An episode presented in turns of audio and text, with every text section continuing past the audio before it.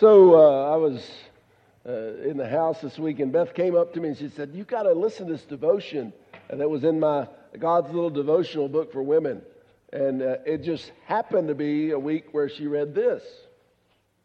Mary Smith went to church one Sunday morning and winced when she heard the organist miss a note during the processional. She noted a teenager talking while everyone was supposed to be in prayer. She also couldn't help but notice that several blooms in the altar bouquets were wilted. She felt the usher was scrutinizing what every person was putting in the offering plate, which made her angry. She counted at least five grammatical errors made by the preacher in the sermon. As she left the church to the side door after the closing hymn, she thought, what a careless group of people. Amy Jones went to church one Sunday morning and was thrilled at the arrangement she heard of a mighty fortress. Her heart was touched at hearing a teenager read the morning scripture lesson. She was encouraged to see the church take up an offering to help hungry children in Nigeria. The preacher's sermon answered a question that had bothered her for some time. She felt radiant joy from the choir members during the recessional. She left the church thinking, what a wonderful place to worship God. Mary and Amy went to the same church on the same Sunday morning. You know, we have opinions and attitudes. I think the biggest problem in the church is figuring out how to square up, how to decide, and, and to live together with our differences. It's absolutely vital for us to understand that in our areas of opinion, in our areas of attitude, we have to give those to God.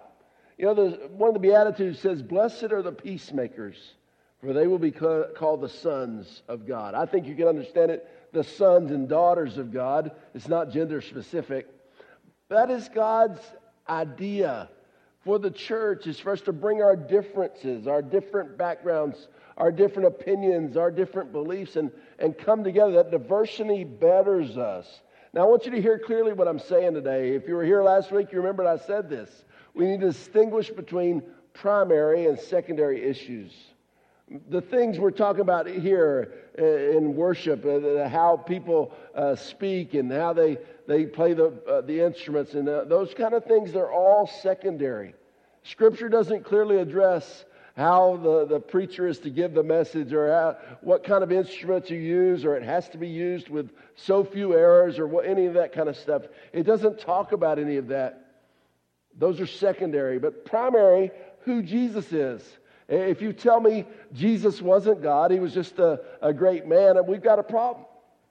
We disagree in a way that has to be reconciled. You have to, to, to tell me what from Scripture leads you to your belief, and I will tell you what from Scripture leads me to my belief. We have to agree in the church on those essentials.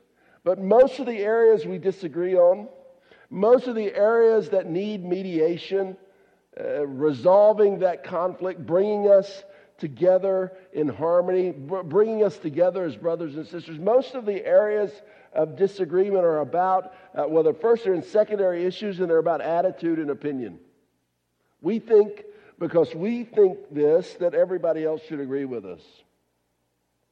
And God wants us to have, as we continue our study in Romans, I think He wants to have for us uh, principles that can help us in peacemaking, principles that can help us in mediation. As we mediate in the church, as we mediate in our families, as we mediate at our workplace, as we mediate in the neighborhood, these same principles apply. So let's look at them together today. Let's figure out how we can be better peacemakers in the kingdom of God, how we can be better peacemakers in our families and all of our different uh, relationships that we have. The first principle I see in this passage is the principle of liberty. Now, it's kind of mind blowing, really. Read in verse 14 I'm convinced, being fully persuaded in the Lord Jesus, that nothing is unclean in itself. Who's writing that? Uh, the Apostle Paul. The Apostle Paul was trained to be a Pharisee. The Pharisees knew everything about the Old Testament, particularly the law. They knew all of the dietary restrictions in Leviticus and Numbers. They knew there are so many rules that God laid down about things that were clean and things that were unclean. For example, the Old Testament said that pork was unclean. That meant no bacon, no ham. I'm glad I'm in a New Testament person. But Paul is writing, now, trained in all of those Old Testament laws, Paul is writing, I'm convinced. In other words, I'm not waffling. I, I don't just think maybe. I am convinced, being fully persuaded in the Lord Jesus, that nothing is unclean in itself, lest you think he just misspoke or miswrote. Verse 20 says this All food is clean, but it's wrong for a person to eat anything that causes someone else to stumble. No exception. All food is clean. That means pork, that means shellfish, uh, that means all the different things that were said to be unclean in the Old Testament. Christians have the freedom, Christians have the liberty to eat. It shows a significant movement uh, from the Old Testament to the coming of Jesus as the embodiment of God, as the incarnation of God in the flesh. It shows a significant move from being a people who live by a systematic set of rules and regulations to instead people who have a relationship to God, the Creator, through faith. People that have a relationship to God through having a, a relationship with Him. Listen, it's significant for us to understand that the law was fulfilled by faith. And all of us are saved not by the things that we do or don't do, we're saved by our faith. Such a big change. And, and so Paul's writing this. He's saying, you need to understand for Christians, there's a lot of liberty, there's a lot of freedom in what we can do. We, we don't have to uh, find our acceptance in God by keeping all these rules all of the time. In fact, it's impossible to keep all those rules all the time. You instead are brought into relationship. Your approval with God is based on your love for Him, your faith in Him, the way that you live for Him, right? So we get that. We see that. Paul's saying that is kind of kind of mind blowing. What he's saying is, in these secondary issues, these areas of opinion, you can have some freedom. The problem becomes, however, when we can take that to an extreme, and that's happened from the first century on. there have been people who have taken that to say, well, if I can do whatever I want, then there is nothing off the table.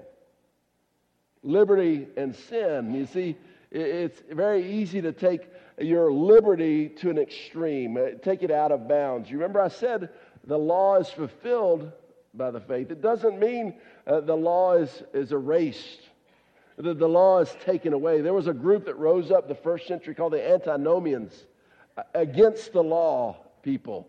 Uh, they, they thought that as long as you said you believed in God, you could do whatever you want in lifestyle. That's not the case. You see, God, I think, still has in mind for us uh, rules, uh, his commandments, direct teachings of Scripture, the things we should do, the things we shouldn't do. In other words, I think a Christian never has liberty to commit adultery. A Christian never has liberty to be dishonest with others. Uh, God means for us to understand his character by the guidelines he sets down. And I even say to you, God doesn't set those guidelines down to, to rain on our parade. He doesn't set those guidelines down uh, to make us miserable and constricted. He sets the guidelines down because they're the best way to live. To be a person who is faithful, to be a person who is true and honest. God means for us to live those ways. So we don't go across those boundaries that are set in black and white, but in the areas of gray, we allow for diversity. It's just kind of mind blowing. You know, I grew up down in the South. In a, um, I, I grew up in a mainline church, so it was a, it was different for me to go to a non-denominational evangelical church. You see, uh, the mainline churches changed a little bit before, but in the South, you grew up, uh, even in my age, it was kind of in the culture. There were things good Christians didn't do. Good Christians didn't drink, good Christians didn't smoke, and good Christians didn't dance. Anybody heard those? Anybody had those taught to you? Right? It, it, depending on the background you grew up in, Now, I want to ask you where, book, chapter, and verse in Scripture can you find any of those teachings? Uh, you can't find them. But they were assumed that that's what we supposed to was what we were supposed to do as Christians. What Paul's saying here is uh, that's not true if it's not clearly addressed in Scripture. Now, understand me. I think we need to look at the principles in, in each issue and figure it out. For example, let's take drinking. Drinking, as you read the New Testament, it, kind of is a conflicting uh, story. Uh, Paul says in one place, a little wine is good for the stomach. Why? They didn't have the systems of water purification that we have now. And fermentation actually purifies liquid in a sense. It's why you remember in the old westerns, they'd pour alcohol on, on things that were so they wouldn't get infected. Uh, a little wine is good for the stomach, but Scripture never says do not drink, but it does clearly say do not get drunk. Do not let that alcohol take so much in that it changes who you are, that it, it overrides your conscience, that it overrides and, and makes you somebody different. Don't get drunk, it says. Instead, be filled with the Spirit. So you take all that and understand this. A Christian today could believe that it's fine for me uh, to have a drink. I don't think a Christian could believe, no matter what your tolerance, it's, a, it's fine for me to have a 12 pack. Right? Or a Christian can believe within their liberty they can choose not to drink at all. All of those are acceptable as long as we don't cross that line of becoming drunk. And though principle, you can expand it in all different kinds of areas. How Christians worship, we have different opinions about what music should play, what songs should be played. All of those different opinions, there is freedom to have different opinions there. There is freedom as long as we remember the other principles. See, uh, what happens so oftentimes, why people don't want to hear about freedom is this uh, we can misuse that Christian liberty. It may lead people into sin. Our exercise of liberty may hurt other believers. So, Paul gives us a second principle it is the principle of conscience. It's the principle of conscience. What do I mean by that? Verse 14 but if anyone regards something as unclean, then for that person it is unclean. That is, if their opinion in this secondary issue is that it's not to do, then they shouldn't do it. Verse 23 But whoever has doubts is condemned if they eat, because their eating is not from faith. That is, if they haven't, if they're not settled about it, if they have what I call a check in their spirit, that their eating is not from faith, and everything that does not come from faith is sin. Listen, God, I think the way God develops our conscience is we learn, we read, we know His truth, we know what's in His Word, and He fills each believer with the Holy Spirit, the Holy Spirit to fill us and to lead us. Together, the Holy Spirit and the truth of God's Word work together to inform our conscience, and everybody's conscience is different as I'm talking about these things. Everybody develops different opinions about these things. And it's vital for us to, to grow and develop our conscience so that we don't do things as we make our own decisions, we develop our own conscience. We don't do things that cause us trouble or cause us to hurt others around us, cause us to lead others to stumble.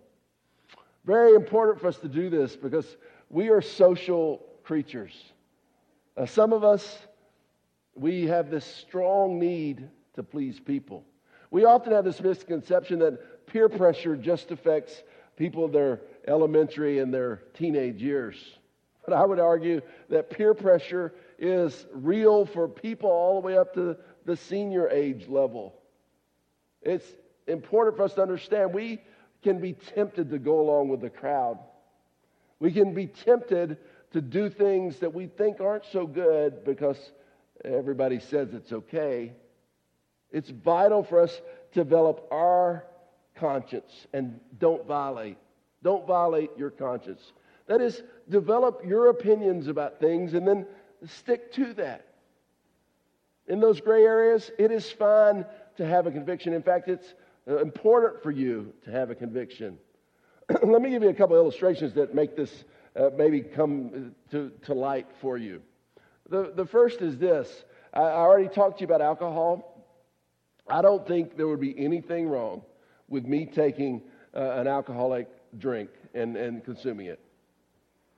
However, my conscience, as I prayed about this, in the leadership role that I'm in and the witness that I have, I choose not to drink alcohol. Even though I don't think it's wrong according to Scripture, I choose not because it, potentially could lead others to stumble. Why? Uh, because uh, those of you who know me, I, I, I like to have a good time. And I can be kind of wild and crazy, completely sober. but if I have a drink and then I'm wild and crazy, people could think that's because he's drunk. Thereby, I think, causing a disrespect to the Jesus, my Lord and Savior, that I love. So that's my choice. That's my conviction. I don't violate that. But do I look down on you if you choose to drink? No, as long as you don't have a 12 pack, right? You get it? I will tell you also, uh, when I was back at Atlanta Christian College, it's now called Point University, it's about 25 miles from my house. I used to drive back and forth commuting every day, and I got in the habit of listening to talk radio. Now, I'm not going to tell you who I listen to. They're all really the same in my mind now. But I'd listen to talk radio. And you know, I found myself getting more negative, more cynical, more angry because whichever uh, one you listen to, they're mad about the other side, right? Or about anybody who doesn't believe like them, right? And, I found myself getting to a, a, be a person I didn't like. That is, I'd violated my conscience. I, instead of doing like Philippians 4 says, to fill my minds with, with things that are good and true and trustworthy, excellent and praiseworthy, instead, I had in my environment things that, that led me to a place of negativity. And so I stopped. Cold turkey, I gave it up. It's vital for us to understand that our character is a developmental process. And everything we see, everything we hear, everybody we're around has an influence on our character. Here's a good test of your character. Can you live up to your Christian convictions without A, violating your conscience, and B, judging those who differ with you. See, a problem with listening to talk radio is it develops that kind of uh, where you disagree. If anybody disagrees with you, they are wrong. They're the enemy. Many people stumble at this point because they say, if it's wrong for me, it must be wrong for everyone around me. That's not necessarily true. For instance, the 12 step program that teaches alcoholic, recovering alcoholics say they must never take a drink again. Why? For them, it's a addiction, it's a disease. One drink almost always leads to many, so they draw the line at none. But that does not mean you can't take a drink. So eh, we think about this and then remember the very heart of this passage is about verses 15 to 19. The third principle is a third principle of Christian mediation is peace. Is peace. Verses 15 through 19. If your brother or sister is distressed because of what you eat, you are no longer acting in love. Do not, by your eating, destroy someone for whom Christ died. Therefore, do not let what you know is good to be spoken of as evil. For the kingdom of God is not a matter of eating and drinking, but of righteousness, peace, and joy in the Holy Spirit. In other words, the church should be full of righteousness, peace, and joy in the Holy Spirit because anyone who serves Christ in this way is pleasing to God and receives human approval. Remember, our tendency is to follow rules to please God. What he's saying here is living with righteousness and joy and peace. That makes God happy. Therefore, let us make every effort to do what leads to peace and to mutual edification. What I think he's saying is in these area, these secondary areas, these areas where Scripture doesn't uh, clearly address, let us make every effort to be peaceful, to get along, to, to live together in harmony, to mutually edify one another. You know, Stephen Covey calls that having win win situations. What I find so oftentimes is in human relationships, the flesh compels us to a zero sum game. The flesh compels us to have a winner and a loser in every relationship, in every interaction. If we differ about something, somebody's going to be right and somebody's going to be wrong. Somebody's going to be the winner and somebody's going to be the loser. Instead, would it be such that we would value that relationship where we allow both parties to win? Both parties to live in their own conviction? I remind you again of the words of St. Augustine in essentials, unity, in opinions, diversity, in all things, love. If we embrace, if we live with the love of Christ, even in our conflicts, we can find a middle place. Maybe it is disagreeing or agreeing to disagree. Maybe it is coming to a place in the middle about that area. But it's vital for us to seek peace. I have this question for you How much is your freedom worth to you? Would your freedom be worth so much to you that you had a negative impact on another person's spiritual growth? That you became a stumbling block? Is your freedom the things that you do so important to you that, that you might destroy somebody's faith? Paul says all of those things in this passage that if your behavior is a stumbling block, if, if a brother may be grieved, if your behavior may cause him to fall away from God, then your, your exercise of your freedom is negative and not pleasing to God. We surrender our freedom in the sense, in areas of disagreement, to the point where using and doing whatever we want doesn't bring a negative effect on others, on the body. Leading me to my fourth principle I see in this passage silence. Silence. Verse 22 says So, whatever you believe about these things, these secondary issues, keep between yourself and God. hey, I, I don't know if Paul anticipated the age of Facebook, right? I mean, now you got more emojis to use when somebody writes something or posts something, and you can put your little happy face, your quizzical face, or whatever, right? It's, uh, it's important for us to hear whatever you believe, keep to yourself, right? What's that? What was the verse go on to say? Blessed is the man who does not condemn himself by what he approves. I would encourage you strongly to hold your own convictions.